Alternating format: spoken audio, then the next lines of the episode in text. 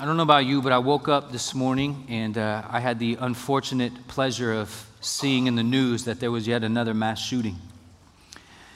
And uh, as we understand, there was a shooting in Gilroy. There has now been a shooting in El Paso and this morning, Dayton, Ohio. Scores of people have been gunned down over the last week.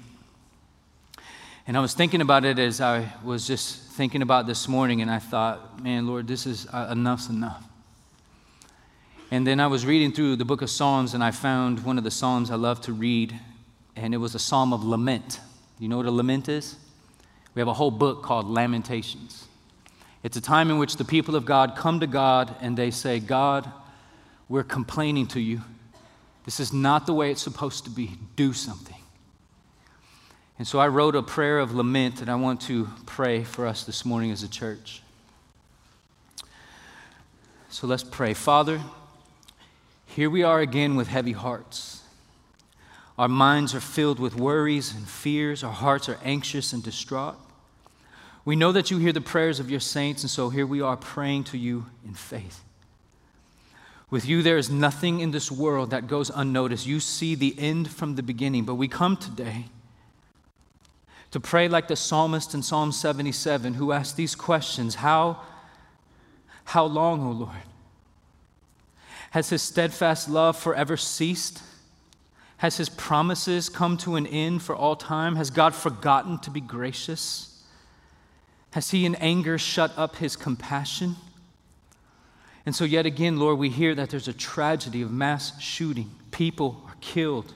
Another gunman is roaming around looking for some whom he may devour. Lord, we are so tired of this wretched evil. We don't know what to do, and so we're asking for your help. We're so tired of living under the anxiety and fear. We're so tired of the arguments of people saying how best to fix this. We need you. But it seems like you're so distant and you're far off as though you don't care. And so we ask boldly for you to intervene and to execute justice in our land. We're asking for your great mercy to bring an end to this nonsense, and we ask for your grace to sustain all those who have lost loved ones. God, we are asking for your grace and for your comfort to be extended to those who are heartbroken and hurting. Please, God, would you do this? Help us to know that you hear our cry of lament today. And oh God, yes. Yes, we know that you are the everlasting God. We know in this place that we have hope in you, that you, O oh Lord, are our host who surrounds us. You are shield, you're our rock, you're our defender, you're the one who advocates for the weak. You are the Holy One, you are the God of our salvation, you are the God of all creation. Grant us your presence, God. You are our Redeemer, and the Bible says Jesus is our peace. And so we ask that you would cause peace to sweep across this land through the preaching of the gospel. And we ask this because we know you can do it. Help us to trust you. Help us to continue to pray night and day. And thank you, God, for listening to our lament. In Jesus' name, amen. We're in a series of hospitality. This is not how I pictured introducing the, the series on hospitality, is having to pray for yet another group of people who have tragically lost their lives. But hospitality is something that I think can prove to be an effective tool in the ministry of the gospel where we can actually counsel where we can actually help, where we actually serve and love people in our community. And so I actually think it is pretty appropriate that the Lord would lay on our hearts and that we as a church would be studying hospitality in the culture in which we live. When I say the word hospitality, what comes to mind?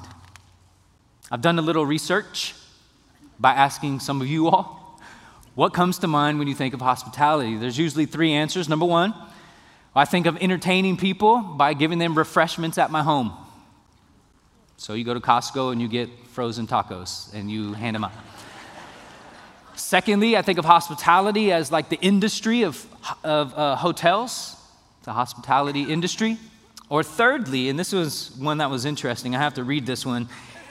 What comes to mind is the Pinterest inspired, Instagrammable display of creativity. I picture mason jars filled with Edison bulbs, wooden crates made out of reclaimed pallets, and of course, the all important sign written in cursive gather. Somebody shopped at Hobby Lobby. But is this what Paul had in mind when he commanded the church to seek to show hospitality in Romans 12? Is this the kind of thing Paul had in mind when he said one of the requirements for being a pastor or elder is that you are hospitable? Do you know how to shop at, Hobby Lobby? If that is true, then hospitality is only for those who have certain resources, namely a beautiful home worth Instagramming, and also a Pinterest account, and perhaps a frequent buyer card from Hobby Lobby. But if that's true, then that alienates a whole swath of people.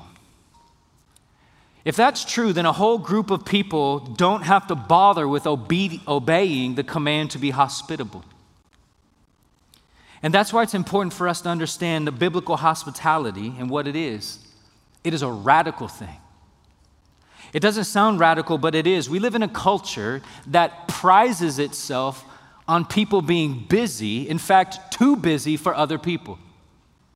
We live in a culture in which it is wanted to be as far away as your, from your neighbors as possible. And if not, big fences. Or make sure you have a garage door that will open and you can drive in quickly and shut that thing behind you. No talking to anybody. Make sure on your lunch hour at work that you eat alone. You have important things to do. Facebook won't scroll itself. So, what we need to do in this series is we need to reorient our minds to what the Bible has to say about hospitality. Because what the Bible has to say about hospitality is indeed countercultural, and what I would say is it's incredibly radical.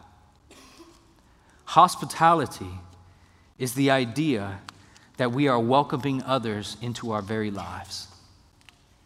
Welcoming others into our very lives. I get this from Romans chapter 15, starting in verse 2, 2 through 7 where we read the Apostle Paul writing, Let each of us please his neighbor for his good to build him up. For Christ did not please himself, but as it is written, the reproaches of those who reproached you fell on me.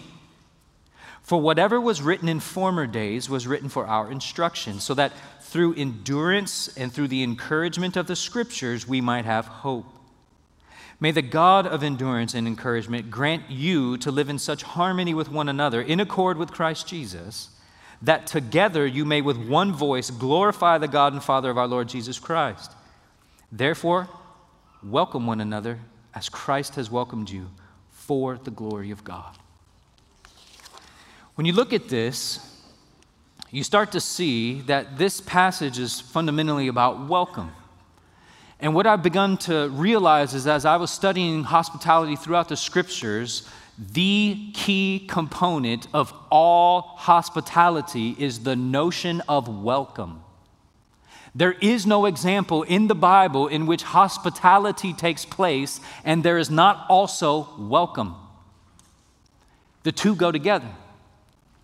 And so the question is what is welcome? And how does it relate to hospitality? Amy Oden, in her book called God's Welcome Hospitality for a Gospel Hungry World, she writes this Gospel hospitality is God's welcome, a welcome that is deep and wide. Gospel hospitality is God's welcome into a new way of seeing and living. Ultimately, gospel hospitality is God's welcome into abundant life, into God's own life. As we participate in gospel hospitality, God's welcome becomes a way of life that we share with the world. Always, always, it is God's welcome that we offer to others. At its deepest, therefore, hospitality always points to God. Always points to God. When I read that, I thought to myself, that's exactly right. We just sang Mercy is More, and we just sang about how God welcomes sinners. And in welcoming sinners, God is displaying for us how He is the most hospitable being in the universe. For there is no reason why God should be compelled to welcome people like us into His presence. For we are, were, for us who are Christians, His enemies. We hated God. And yet God welcomed us. And so what we see in first uh, in Romans 15, 7, firstly is this that hospitality is welcoming one another as Christ welcomed you for the glory of God. And the reason why I say that is, like I said, because welcome is always included in hospitality, and the concept of hospitality and welcome, they have to go together. They have to go together. But when you look at that verse, welcome one another as Christ has welcomed you for the glory of God, let me ask you this question. When you look at that, what is it about that sentence that kind of captures your attention? What is it that your eyes go to and you kind of linger over? Which part of that sentence? Many people would say, well, the glory of God. Okay, that's good. But most people that I've asked about this question, they would say, well, I naturally gravitate towards welcome one another. And I think the reason why we do that is because we have been trained, or we have it in our minds, that this Bible is God's instruction manual. And therefore, when we read the Bible, what we're doing is hunting for commands. We're just hunting for how to live practically. And so it says, welcome one another. And we're like, okay, that, that's what I need to know. Okay, boo, close Bible, we're good. Welcome one another. Got it. But if you notice, it says, welcome one another. And then there's that all important two letter word, as which indicates for us this is the manner in which you are to welcome others. To put it straightforward, it goes like this The command is welcome one another, but you will fail at that unless you are welcoming others in the way Christ has welcomed you. You have to know how Christ has welcomed you first before you can ever begin to welcome others effectively. You guys tracking with me? And that is all for the glory of God. We do it for His glory, we do it that He might be praised. And so I asked the question how is welcome related to hospitality? Well, the Greek word that, that kind of incorporates the idea of welcome has three different parts to it. There's three different aspects of this idea of welcome. Here goes. Number one, the first concept of welcome is to invite somebody into your very life. What I mean by welcoming people into your life is simply this it's inviting someone into the very personal, very private, very real you. It's the idea of welcoming someone into perhaps your home or welcoming them into perhaps the way in which you work or to your hobbies or running errands together. You are welcoming someone else into your life. That's what welcome means in the first way. And that's the most common way it's used in Scripture. The second is welcome is receiving, receiving another person into a particular space. So, for instance, you can receive a person into your home. You can receive a person into your car as you carpool. You can receive someone into the, I don't know, like the row in which you're sitting at, at an event or something like that.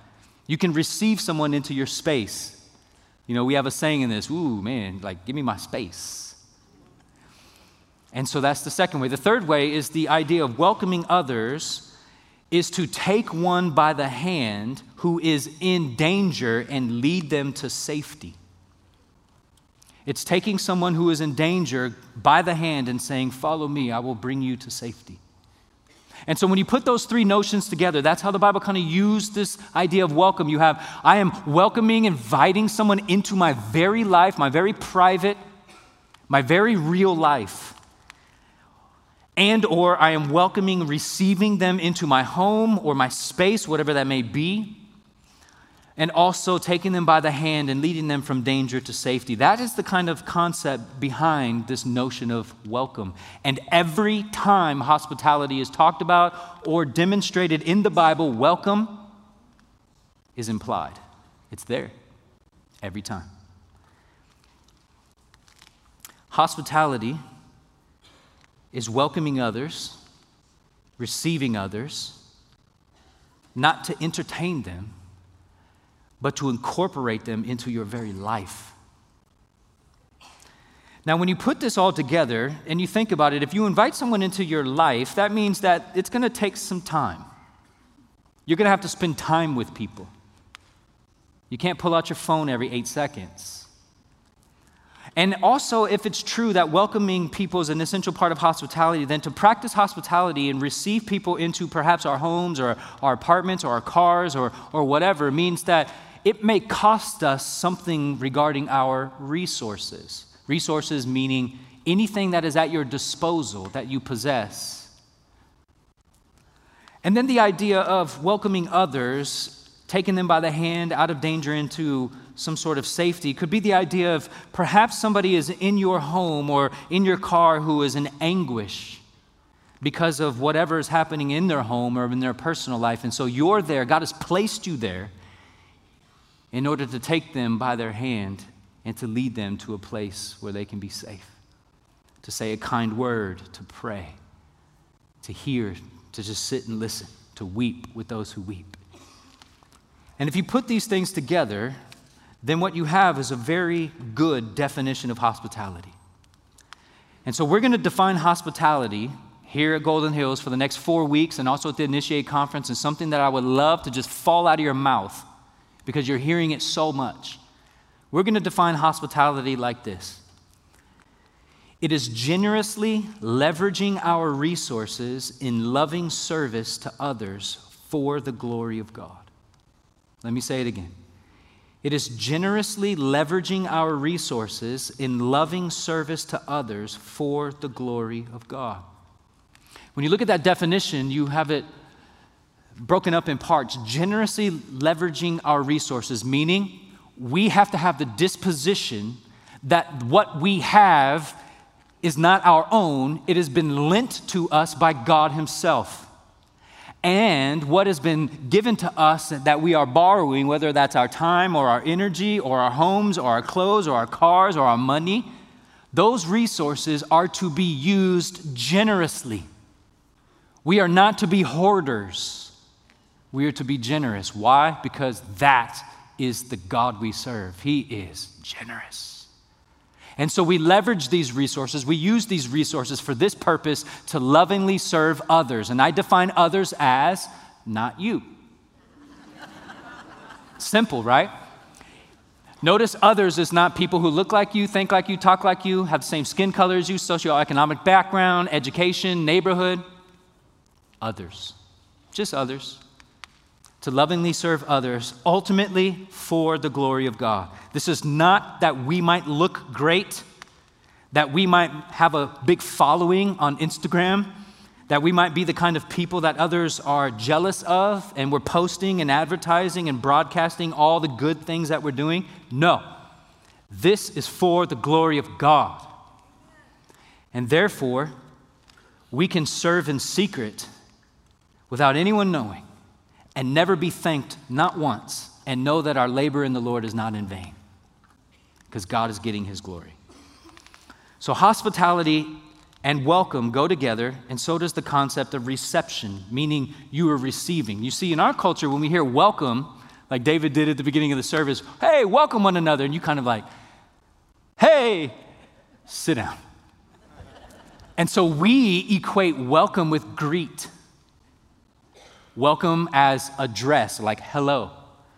But welcome is fundamentally more than that. It is receiving a person into your life. And so, if we're to truly welcome someone, we have to receive them, embrace them, allow them into us. We see this in Hebrews 11. You know, the chapter on, on, the Hall of Fame of Faith, and it's all these people who demonstrated faith one after another. It's amazing when you read it. And we see Rahab. You, you can read about Rahab in Joshua 2 through 6. And we read this in verse 31 By faith, Rahab the prostitute did not perish with those who were disobedient, referring to the fall of Jericho. And it says, because she had given a friendly welcome to the spies. She acted in hospitality. And because she did so, she was not counted among those who were killed in Jericho. Her hospitality to put it bluntly, saved her. And what's amazing is this is found in the chapter in Hebrews 11 that talks about faith. And what we can learn from this is you know what? One of the greatest expressions that we have genuine saving faith in God is found in our hospitality. In fact, when you read the Old Testament and the New Testament, what's amazing is God's people are oftentimes judged because of a lack of hospitality. And in the history of the Christian church, the most frequent reason why people were kicked out of the church was because of a lack of hospitality. It's that serious. And yet, in our culture today, we just kind of go, eh. Who wants to make finger foods? I don't want people in my house. They're going to trounce dirt in it. I just got the new carpet installed. They have little kids. They might break this glass. They're going to stick their little greasy noses on our sliding glass door. What if they eat our food? We just went to Costco. What if they stay for a long time? Do you see? Hospitality is an easy concept to grasp, but let me keep it real with you for a minute, Golden Hills. As easy as a concept as hospitality is to kind of grasp and understand with our mind, let me tell you this.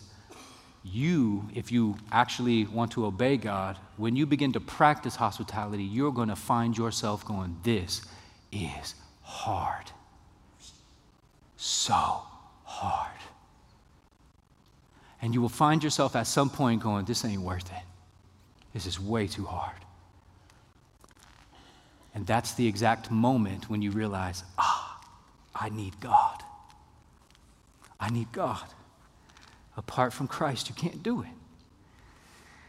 So, I the, the verse says this welcome one another, receive them into your life as Christ has welcomed you for the glory of God. Now, I want to answer the question how in the world does Christ welcome us? I'm going to do it generally from Romans 15, and then we'll get to more specifics. Because in this series today, we're going to start with big ideas. But by the end of the month, we're going to hone down to some very precise, very concrete application points. But first, we have to get the big idea stuff down first, okay? So, big ideas, and then we'll get smaller and smaller into very appropriate applications. But how has Christ welcomed us? And you see it in the context of this verse in and of itself. Starting in verse 2 where we're told, let each of us please his neighbor for his good to build him up. And just break that down for a second to please his neighbor, meaning we put others before ourselves. We see our neighbor and we're seeking to please our neighbor. And it says for his good, and the implication here is for their spiritual good. And then it says to build him up. And when Paul uses that phrase to build up, he uses it like Ephesians 4, which is to be built up into the image of Christ, to be built up in Christ's likeness. And so when we put the idea of doing spiritual good to our neighbors, to please our neighbors, with build up into the likeness of Christ, then you have an idea of what it looks like for Jesus to welcome us. For we were his neighbor, and he sought our good, our spiritual good, as well as our physical good. And not only that, but then he also builds us up into his own image. And you can read Ephesians 4 and see how Paul breaks that down. This is the basis of all discipleship and all mission. You are not discipling another person or a group of people if you're only making these people more like you. I guess that's technically discipleship, except you're just discipling them in your own image. So, if you only teach people how to talk like you and how to value the things you value and how to go about discipling others the way in which you disciple, you're not discipling people in the image of Jesus. You're not building them up in Christ likeness. You're building them up in your own likeness. So, we have to be oriented that our neighbor's spiritual good is to be our objective And that spiritual good is that they come to know Christ and are more conformed into his image. That's discipleship, that's the purpose of missions. Christ's aim was not to please himself. Look at this in verse 3. He says, and here's the rationale why should we do this? Because Christ did not please himself. So we don't please ourselves, we please our neighbors. Why? Because that's what Christ did. So if you want to follow Jesus, you have to live like Jesus. How did Jesus live? He pleased his neighbor. And so should we. For their spiritual good and that they would be built up in Christ's likeness. David read the Psalm or Philippians 2. If you remember, he read, Do nothing from selfish ambition or vain conceit, but in humility count others more significant than yourselves. Let each of you not only look to his own interests, but also to the interests of others, and have this mind among yourselves, which is yours in Christ Jesus. He read that. That we are to put others before ourselves. We're to please our neighbor for their spiritual good and that they be built up in Christ. That is what we're commanded to do. The question is, are we being obedient to that? That's what we're called to do. Does this mean that we just like don't care about ourselves at all? Don't be absurd. To love your neighbor doesn't mean you don't take showers anymore. and you don't eat lunch. And like you sell all that you have and you don't have anything anymore. That, that's not at all what's going on here. What it is is saying, no, no, no. If you have a lunch and you're about to whoop on this foot long sandwich and you see somebody who's hungry who has nothing and you go, mm, let me pray for you that you would have food you pray for them that they have food, and then you're like, all right, thanks. And then you whoop on your foot long sandwich, but you only you leave the last four inches because you're like, I'm stuffed, and you throw that thing in the garbage. Guess what? You have not loved your neighbor. Sometimes, and this is going to sound audacious, but sometimes we need to think about what we're praying and perhaps ask ourselves the question is God raising me up to be the very answer to my own prayer? If I'm praying for my neighbor to have the money they need to pay their water bill, Am I the, the person God is raising up who has been supplied with the money to actually lend to my Christian brother or sister and say, Here, here's the money, pay your water bill? Is there a point at which I can evaluate my prayers and say, At some point, I got to go from prayer and perhaps be the provider? For God has given me these resources for a reason. That's a challenge, is it not? And then he goes on, verse 4. Paul says, For what was written in our former days was written for our instruction, that through endurance and through the encouragement of the scriptures we might have hope.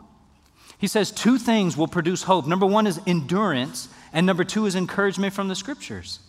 Which means if you want to have hope, true, abiding, lasting hope, it is only going to come through you enduring the self control and discipline of obedience to God and also the encouragement that is brought out from the scriptures. Which I would say is this if you're not saturated by God's word, then what you're saying is, I don't want much hope. That's why I don't understand when we preach about Christian hope and then don't talk about the Bible. It says that the encouragement of the scriptures and enduring in obedience is how hope is produced. So we have to be people who are so saturated with God's word and enduring hardships and obedience to God's word so that we would abound in hope. Hope apart from scriptures is no hope. That's just pop psychology and if I gave you hope that wasn't tied to the scriptures, I'm just your life coach and cheerleader. We got plenty of those. Give me God. Give me God's word.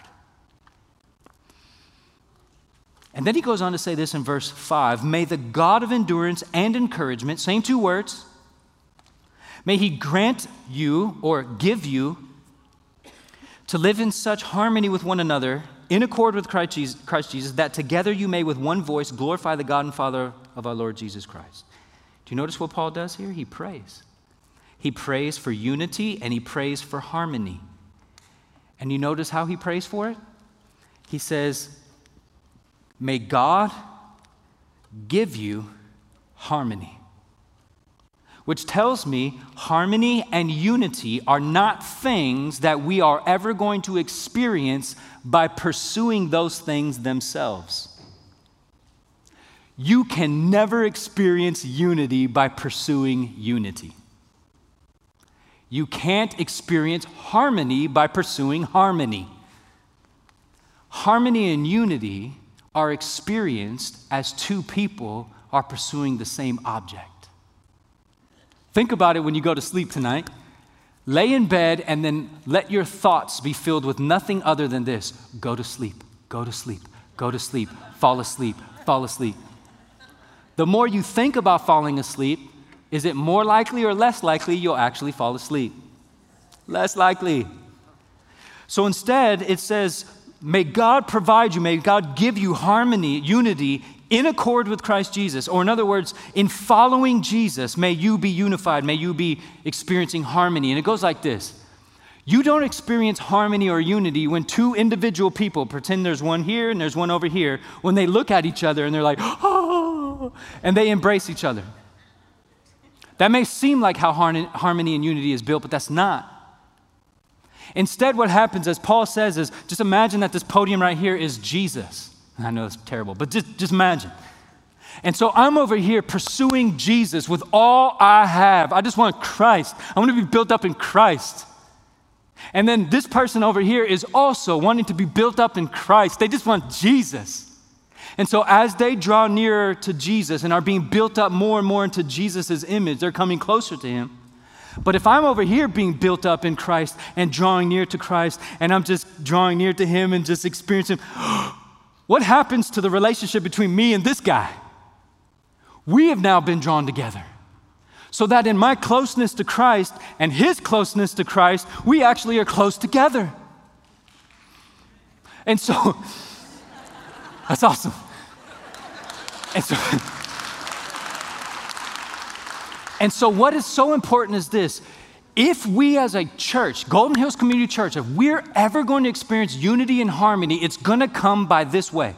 That you and I make a decision in our minds that we are going to please our neighbors for their spiritual good and build them up in Christ likeness. And as you relentlessly pursue Christ, I commit to relentlessly pursue Christ. We, in our common pursuit of Christ, will look at each other and say, You too? And we're going to experience unity and harmony that you have never experienced before. I wrote in, I don't know if you got the congregational letter I sent out by email and in, in, in person, but that's the unity I'm talking about. I sat in a business meeting and I'm weeping. Not because we sat around and go, hey, everyone, let's sing songs and experience unity on Monday night. There was a unity that God did because the church was pursuing Christ. And then it says, so therefore, in light of all this, Welcome one another as Christ has welcomed you for the glory of God. Do you see it, brothers and sisters?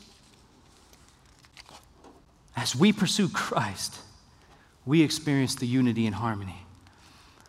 Now, that's just a surface understanding of how God has welcomed us. And now I want to get to the more nuts and bolts of it. So we're going to go to Ephesians chapter 2. And we start in verse 11. How has Christ welcomed us? Well, here's a little bit of an answer more fully. This is how Christ has welcomed us. The Apostle Paul writes in verse 11 and 12 about the condition that we all were in before we knew Christ. It comes on the heels of Ephesians 2:1 that we were dead in our trespasses and sins. And then he says, Therefore, remember that at one time you Gentiles in the flesh, called the uncircumcision by what is called the circumcision, which is made in flesh by hands, remember that you were, look at these three descriptors. You were separated from Christ, alienated from the commonwealth of Israel, and strangers to the covenants of promise, having no hope and without God in the world. You see, sin separates us from God.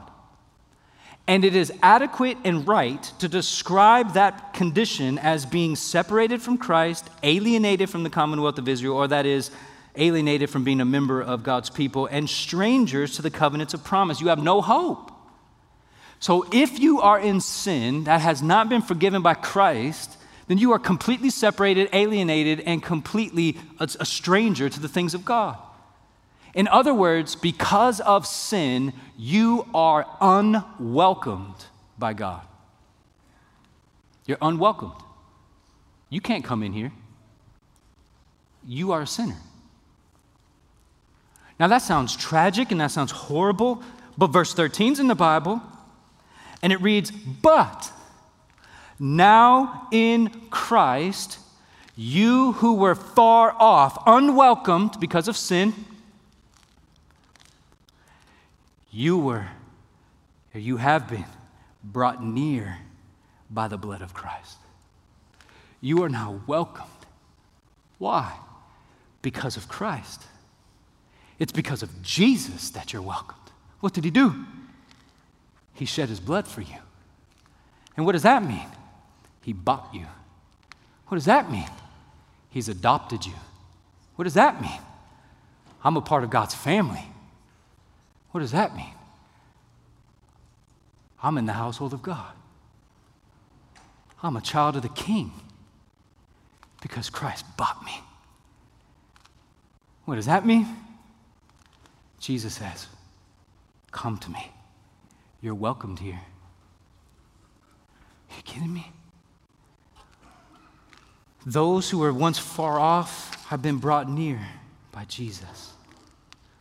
Christine Pohl, in a book she wrote called Making Room, she writes this Jesus gave his life so that persons could be welcomed into the kingdom, and in so doing, Jesus linked hospitality, grace, and sacrifice in the deepest and most personal way imaginable.